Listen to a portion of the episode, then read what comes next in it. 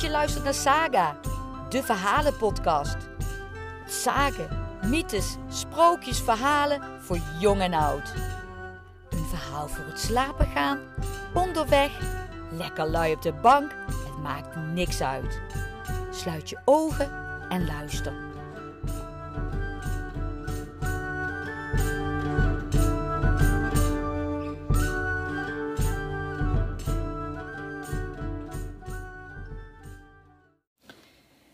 Deze sage heet Het Paard van Leiden. Dus even kijken wat ik nog herinner uit mijn geschiedenislessen van vroeger over de 80-jarige oorlog.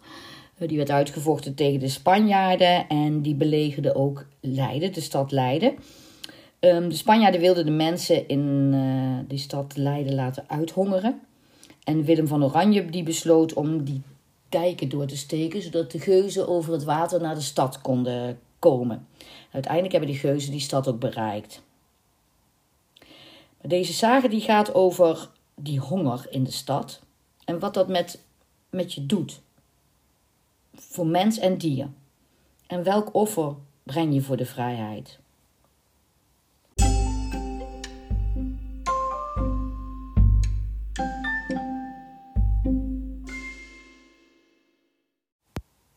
Het paard van Leiden. Toen in de meimaand van het jaar 1574 Valdes de stad Leiden belegerde, voor de tweede keer, wierp de dreigende honger zijn schaduw vooruit. Iedereen maakte zich grote zorgen. De burgers hadden de raad van de prins van Oranje om een voedselvoorraad in te slaan in de wind geslagen. Probeer het drie maanden vol te houden, zo schreef de stadhouder, en dan kan ik u komen helpen. In de stad stond een toren die ooit door Hengist was gebouwd, na zijn overwinningen op de Engelsen. Overdag beklommen de burgers deze toren, die uitzicht bood op weiden en akkers in de wijde omgeving. Maar de hulp die de prins had beloofd, bleef uit. De prins lag op zijn ziekbed in Rotterdam en zijn bezorgdheid om het lot van Leiden verhoogde zijn koorts. Dit liet hij echter niet via bode of duif weten aan de verdedigers van de stad. Hij was bang dat ze de moed zouden verliezen. Twee maanden lang leefde de stad op een schamel beetje oud brood en de derde maand liep iedereen stilletjes door de straten. Het spook van de honger waarde rond. Hoe kunnen wij vertrouwen hebben? vroegen de burgers elkaar. Twee maanden lang aten wij een droge snee brood en de derde maand hebben we niks dan ellende voor onze kiezen gekregen. Op de toren van Hengist is niets anders te zien dan het blinken van de Spaanse wapens. Hoe zou de prins ons ook kunnen helpen? Hij heeft geen strijdmacht die tegen Valdes leger op kan. Nee, ons staat hetzelfde lot te wachten als Naarden en Haarlem. We zouden er beter aan doen om ons over te geven. Hey, heb je gehoord dat er brieven van Valdes zijn waarin hij ons belooft... Honger! Honger! Wij hebben honger! Onze kinderen hebben honger. Honger, honger. Laten we de burgemeester vragen om al het vee te slachten, koeien en paarden. Het idee werd met instemming begroet. Men legde het aan de burgemeester voor. Er was één probleem. Wie zou zijn koe of paard moeten afstaan en wie niet? De burgemeester en de raad beslisten in een vergadering dat door het lot zou worden bepaald wie zijn dier moest missen. Niemand in de stad verzette zich tegen dit besluit. De koeien werden één voor één geslacht. Degene op wie het lot viel, bood het rund gelaten aan en iedereen stilde er zijn honger mee, rijk en arm. Nadat alle koeien waren gestorven, was het de beurt aan de paarden, die vroeger de wagens hadden getrokken, de mensen hadden gedragen en de vrachten naar de wallen hadden gesleept. Men kon hen echter niet sparen, want wat had men aan deze vrienden in tijden van oorlog? Ze moesten sterven. Een van de burgers uit Leiden, die één enkel paard bezat, piekerde dag en nacht over de kansen van het lot. Hij hield van zijn dier, zoals je van een goede vriend houdt, maar hij wist ook dat hij zich, zich niet mocht verzetten. Elke dag ging hij naar het plein waar de loten werden getrokken en morgen na morgen ging voorbij zonder dat hij van zijn kameraad hoefde te scheiden.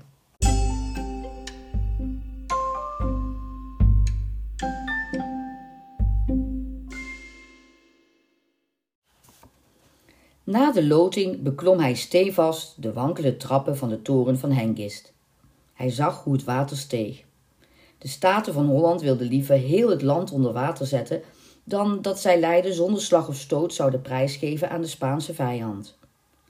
Het land stond nog anderhalve voet boven de golven toen in de nacht van 10 op 11 september de Spanjaarden voor de geuzen moesten wijken. Hier was het dat een geus een Spanjaard het hart uit het lichaam scheurde en toen uitspuwde op de grond, roepend met uitslaande stem: Het is me te bitter! Elke man die hier vocht, was ervan doordrongen dat Alva dood en verderf over het land had gezaaid. Men liet het water over het land lopen. De man stond op de toren en zag het water omhoog komen tot het over de dijk sloeg. De geuzenvloot naderde. De man zag het aan. Daar is de groene weg, zo mompelde hij. Die is bezet met Valdes troepen en nooit zullen de geuzen daar doorheen kunnen breken. Hij durfde niet te wachten om te zien wat er ging gebeuren. Met angst in zijn hart en vervuld van zorgen om zijn vriend daalde hij de trap af. Morgen zal het lot op mijn paard vallen, zo vreesde hij. Maar toen hij de volgende ochtend weer op de markt kwam, hoorde hij tot zijn opluchting een andere naam aflezen. Met zijn vuisten en ellebogen baande hij zich een weg door het mummelende volk en hij snelde de trappen op. Hij hield zijn hand boven de ogen en sperde de omgeving af. Was de groene weg ook al doorgestoken? Ja, ja, nu zou de vloot het meer kunnen bereiken. Maar de wind blies de wateren van de zee terug en waar net nog diepte was geweest, kwam de grond nu opnieuw boven de golven tevoorschijn. Een man sprong van een schip naar beneden en hij waadde nu eens tot zijn borst door het water en dan weer bereikte hij plotseling een plek waar zelfs zijn klompen nauwelijks nat werden. Hij schreeuwde Boiseau toe: We moeten door het kanaal als we het meer willen bereiken. De man op de toren van Hengist kon vanaf zijn post echter zien dat het kanaal door duizenden Spanjaarden werd bewaakt, terwijl de vloot in de modder vastgelopen was. De schepen werden geboeid door taaie banden van slijk. De wind woei uit het oosten en het water bleef zakken. Het zou niet lang meer duren of de schepen zouden volledig op de droge terechtkomen. Deze angst duurde zeven dagen en zeven dagen achter elkaar ging de man naar het marktplein. Hij zette zijn nagels in de palmen van zijn hand om het niet uit te schreeuwen wanneer zijn naam zou worden gezegd. Hij wilde zijn noodlot in stilte dragen. Zijn paard voelde zijn lijden en keek hem elke dag aan alsof het zeggen wilde: Heb je verdriet, mijn vriend? Dan sloeg hij de armen om de hals van het dier en snikte: Ze willen je slachten om lijden te bewaren voor de prins. Maar ik vraag me eerlijk af of het niet beter is dat lijden verloren gaat en jij gespaard blijft.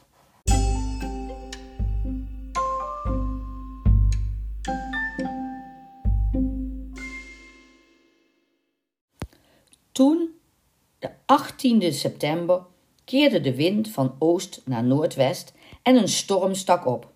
Het water sloeg het onbeschermde land binnen, steeg, steeg. Het tilde de schepen op en het was een wonder om te zien hoe ze plotseling varen konden. De Spanjaarden bij Soetermeer en Benthuizen hoorden de golven klotsen tegen de dijk tussen de twee dorpen, dag en nacht, en ze meenden dat het woeste uit elkaar spattende water alles zou vernietigen. De nacht was donker en leek op een reusachtige smidse met geheimzinnig vuren laaiend in de verte en het enorme kabaal van mokerhamers. Toen kwamen de vuren nader. Ze schenen te zweven over de watervlakte, zigzaggend, maar steeds dichterbij komend. De Spanjaarden werden bang. Ze vluchtten over de dijk. De geuzen staken de beide dorpen in brand. Het vuur laaide aan alle kanten op. Voor de man op de toren was het echter een vreugdevuur, zoals met Pasen wordt ontstoken. Tot aan Noorda kwam de vloot en toen legde het water zich plotseling neer, want de wind draaide naar het oosten. De golven rolden weg, ze vluchtten als muizen uit een geteisterde streek waar geen voedsel meer is. De man op de toren van Hengist huilde om deze tegenslag. Zijn vriend zou nu vast en zeker moeten sterven. Er waren nog maar weinig paarden overgebleven en hij voelde de strop om zijn keel iedere dag een beetje meer knellen. als ze daar lang stil blijven liggen, dan kan het niet anders of het lot zal je treffen, mijn enige vriend. En dan ben je in korte tijd niets anders dan beender en bloed. Ze zullen het merk uit je zuigen en ze zullen niets van je ongegeten laten. Op die dag zal ik vasten, uit angst dat ik een druppel van je edele bloed binnenkrijg, als mij een bord met eten wordt aangereikt. Ik ben bang, vriend, zoals de lui ginds op de schepen, die vrezen dat ze ons nooit zullen bereiken. Dit vreesde ook de prins van Oranje. Hij stond op van zijn ziekbed en kwam de mannen op de vloot persoonlijk toespreken. Zodra ze hem zagen, laaide de geestdrift in hen op. Ze waren blij als kinderen die hun verloren gewaande vader zien. Hun moedeloosheid verdween als sneeuw voor de zon bij het zien en horen van de prins. Maar de man op de toren die wist niks van de woorden die de prins van Oranje had uitgesproken. Hij zag alleen hoe op een van de volgende dagen een grote, hongerige menigte optrok naar de Sint Pancras, waar de burgemeester van de stad zich bevond. De man sloot zich aan bij de oproerlingen. Hij ging helemaal vooraan staan, denkend: Misschien kan ik op deze manier mijn paard redden. Het instinct van zijn liefde zweepte hem op om mee te doen met de opstandige meute. Wat willen jullie, vrienden? vroeg de burgemeester. En de man kon alleen maar denken: dat mijn paard gered wordt. Zullen ze het met hamers of met messen doden? Hij huiverde. Van der Werf ging voort. Waarom muiten jullie? Willen jullie dat we ons woord breken en ons overgeven aan de Spanjaarden? Denken jullie soms dat jullie daar beter van worden? Ik zweer jullie, als wij in handen van de Spanjaarden vallen, treffen wij een lot nog vele malen zwaarder dan wij het nu te verduren hebben. Misschien, misschien, maar dan bleef wel mijn paard behouden, mijmerde de man. De burgemeester vervolgde. Ik heb gezworen de stad te verdedigen. Ik kan slechts eenmaal sterven. Het zij door jullie handen, het zij door de hand van God. Het is me om het even wat er met mij gebeurt, zolang deze stad maar niets overkomt. Ik weet dat wij van de honger zullen sterven als lijden niet ontzet wordt. Maar ik verkies deze dood boven het oneervol einde dat ons anders wacht. Ik vrees jullie bedreigingen niet. Neem mijn leven, hier is mijn zwaard, stoot het in mijn hart, verdeel mijn vlees en eet ervan. Ja, hier is mijn lichaam, dat jullie honger kan stillen. Maar verwacht niet van mij dat ik deze stad zal overgeven in de handen van de vijand. Dat zal niet gebeuren zolang ik leef.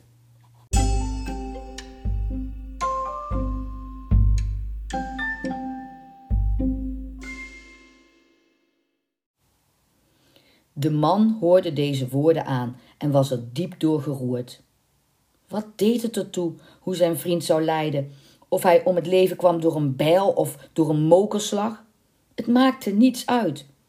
Al zouden de martelingen die hij moest ondergaan uren duren, het was een offer dat de moeite waard was. Het zou immers voedzaam vlees opleveren en smeuig vet dat in de pan zou sissen. De 28 september vloog een blanke duif de stad binnen en in een kokertje droeg ze een brief. Houd goede moed, burgers van Leiden, zo schreef Boiseau. De redding is nabij, nog een paar dagen. Maar de wind bleef uit het oosten waaien. De man ging elke dag naar de markt. Hij berustte in zijn toestand, al leefde in zijn hart het alles overheersende verlangen dat zijn naam niet zou worden genoemd. Maar als het dan toch moet gebeuren, zo dacht hij, dan zal ik mijn hoofd buigen. Hij klampte zich vast aan wat Boiseau had geschreven. Nog enkele dagen. En de wind bleef uit het oosten waaien, de 28ste, de 29ste en de 30ste september. Elke dag ging de man naar de plaats waar lot en noodlot onverschillig werden opgelezen. Opluchting en vrees voor de komende dag wisselden van plaats. Ook de 1 oktober behield de wind zijn richting. Dit duurt een eeuwigheid, zuchtte de man gelaten. Nog maar een enkel paard is er over en mijn trouwe makker zal nu onherroepelijk aan de beurt komen. Geld bieden om mijn vriend te sparen, dat heeft geen zin. Wat zou iemand met geld moeten doen in deze tijd? En trouwens, als een ander mijn lot zou willen overnemen, zou het dan geen misdaad zijn om een ander in mijn plaats te laten lijden? Maar ook de 1 oktober was het geluk met hem. In de nacht zweepte de storm weer uit het noordwesten en enige uren later zweepte het uit het zuidwesten. Al het water van de zee werd verzameld en zoals een vuur rent, vlammen die naar vlammen reiken, vonken die overspringen en zich een weg banen, zo volgden de miljoenen golven elkaar op, zoekend en tastend naar de bressen in de dijk. Wazo en zijn manschappen voeren voort als op de wijde zee. De man in Leiden voelde dat zijn bevrijding nabij was. Hij stond s morgens vroeg op om zich zoals gewoonlijk naar het marktplein te begeven. De storm bulderde en de regen gezelde de straten. Hij merkte er niets van. De seconde brak aan dat er ook deze ochtend een naam moest vallen. Hij hoorde de klank van zijn eigen naam in zijn oren klinken, terwijl hij toch op verre afstand stond van de voorlezer. Hij ging naar huis en nam het paard aan het leidsel. Hij, ha hij handelde met de gelatenheid van degene die geen enkele hoop meer hebben. Zijn ledematen voelden loodzwaar. Hij zou het dier niet hebben kunnen intomen als het gesteigerd had, maar het volgde hem leidzaam, omdat het zijn meester volledig vertrouwde. Soms hield hij stil en dan voelde hij de wanhoop in zich opstijgen. Hij wilde het arme dier omhelzen en uitroepen: Het is mijn schuld niet, en toch smeek ik je om vergiffenis. Hij hield van zijn paard. Alle vrouwen en enkele mannen weten hoe het edele dier met een waarachtige minnaar kan worden vergeleken. Hij wankelde tot aan de slachtplaats en daar gaf hij het paard over. De wind woei uit het zuidwesten. De vloot voer in twee voet water. Bij Lamme zagen de burgers, die op de toren van Hengen stonden, allerlei vonken als snelle dwaallichtjes. De nacht was vol vreemde geluiden, ver en dichtbij, die voortdurend ook als de storm luwde. Ze konden de lichten en geluiden niet thuisbrengen. De wind kon het niet zijn. Het duister wilde niet plaatsmaken voor het daglicht. Men keek uit naar de man die steeds op de toren had gestaan. Zou hij misschien weten wat dit te betekenen had? Pas toen het echter licht begon te worden en de dag haar macht had herwonnen, zag men hem. Hij dwaalde door de straten als een zoeker en hij prevelde woorden voor zich heen die niemand verstond. Men lette niet meer op hem toen men een bode zag rennen van het fort Lamme. Hij riep de burgers toe. De burgers riepen hem toe. Ze konden elkaar door de afstand niet verstaan. Bij de poort aangekomen schreeuwde hij opnieuw, en nu werden de bevrijdende woorden verstaan en doorgegeven. De Spanjaarden! Weg! Ze zijn weg! Niemand durfde op zijn woord te vertrouwen, behalve de man die zijn paard had verloren. Men geloofde dat Valdes in een hinderlaag bij het fort wachtte, maar de bode zwoer dat hij de waarheid vertelde. Toen liepen een paar burgers de stad uit en ze kwamen een ogenblik later wenkend met doeken om de anderen uit te nodigen met, om met eigen ogen te zien wat er gebeurde. Zo schepen voeren de grachten van Leiden binnen. Zijn manschappen gooiden het kostbare brood naar de burgers, die zich aan het voedsel verzadigden. Die dag niet, en ook de volgende dagen, nee, nooit meer, werden de bezetters, de bezitters van paarden opgeroepen om hun dieren af te staan. Er werd een schitterend feest gevierd. Slechts één man schuifelde door de straten met zijn handen voor zijn gezicht geslagen, en tussen zijn vingers door sijpelden de tranen.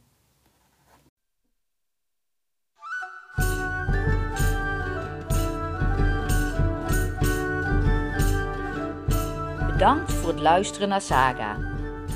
Vind je deze podcast leuk? Volg ons dan door middel van het vinkje aan te klikken en je zo te abonneren. Tot snel!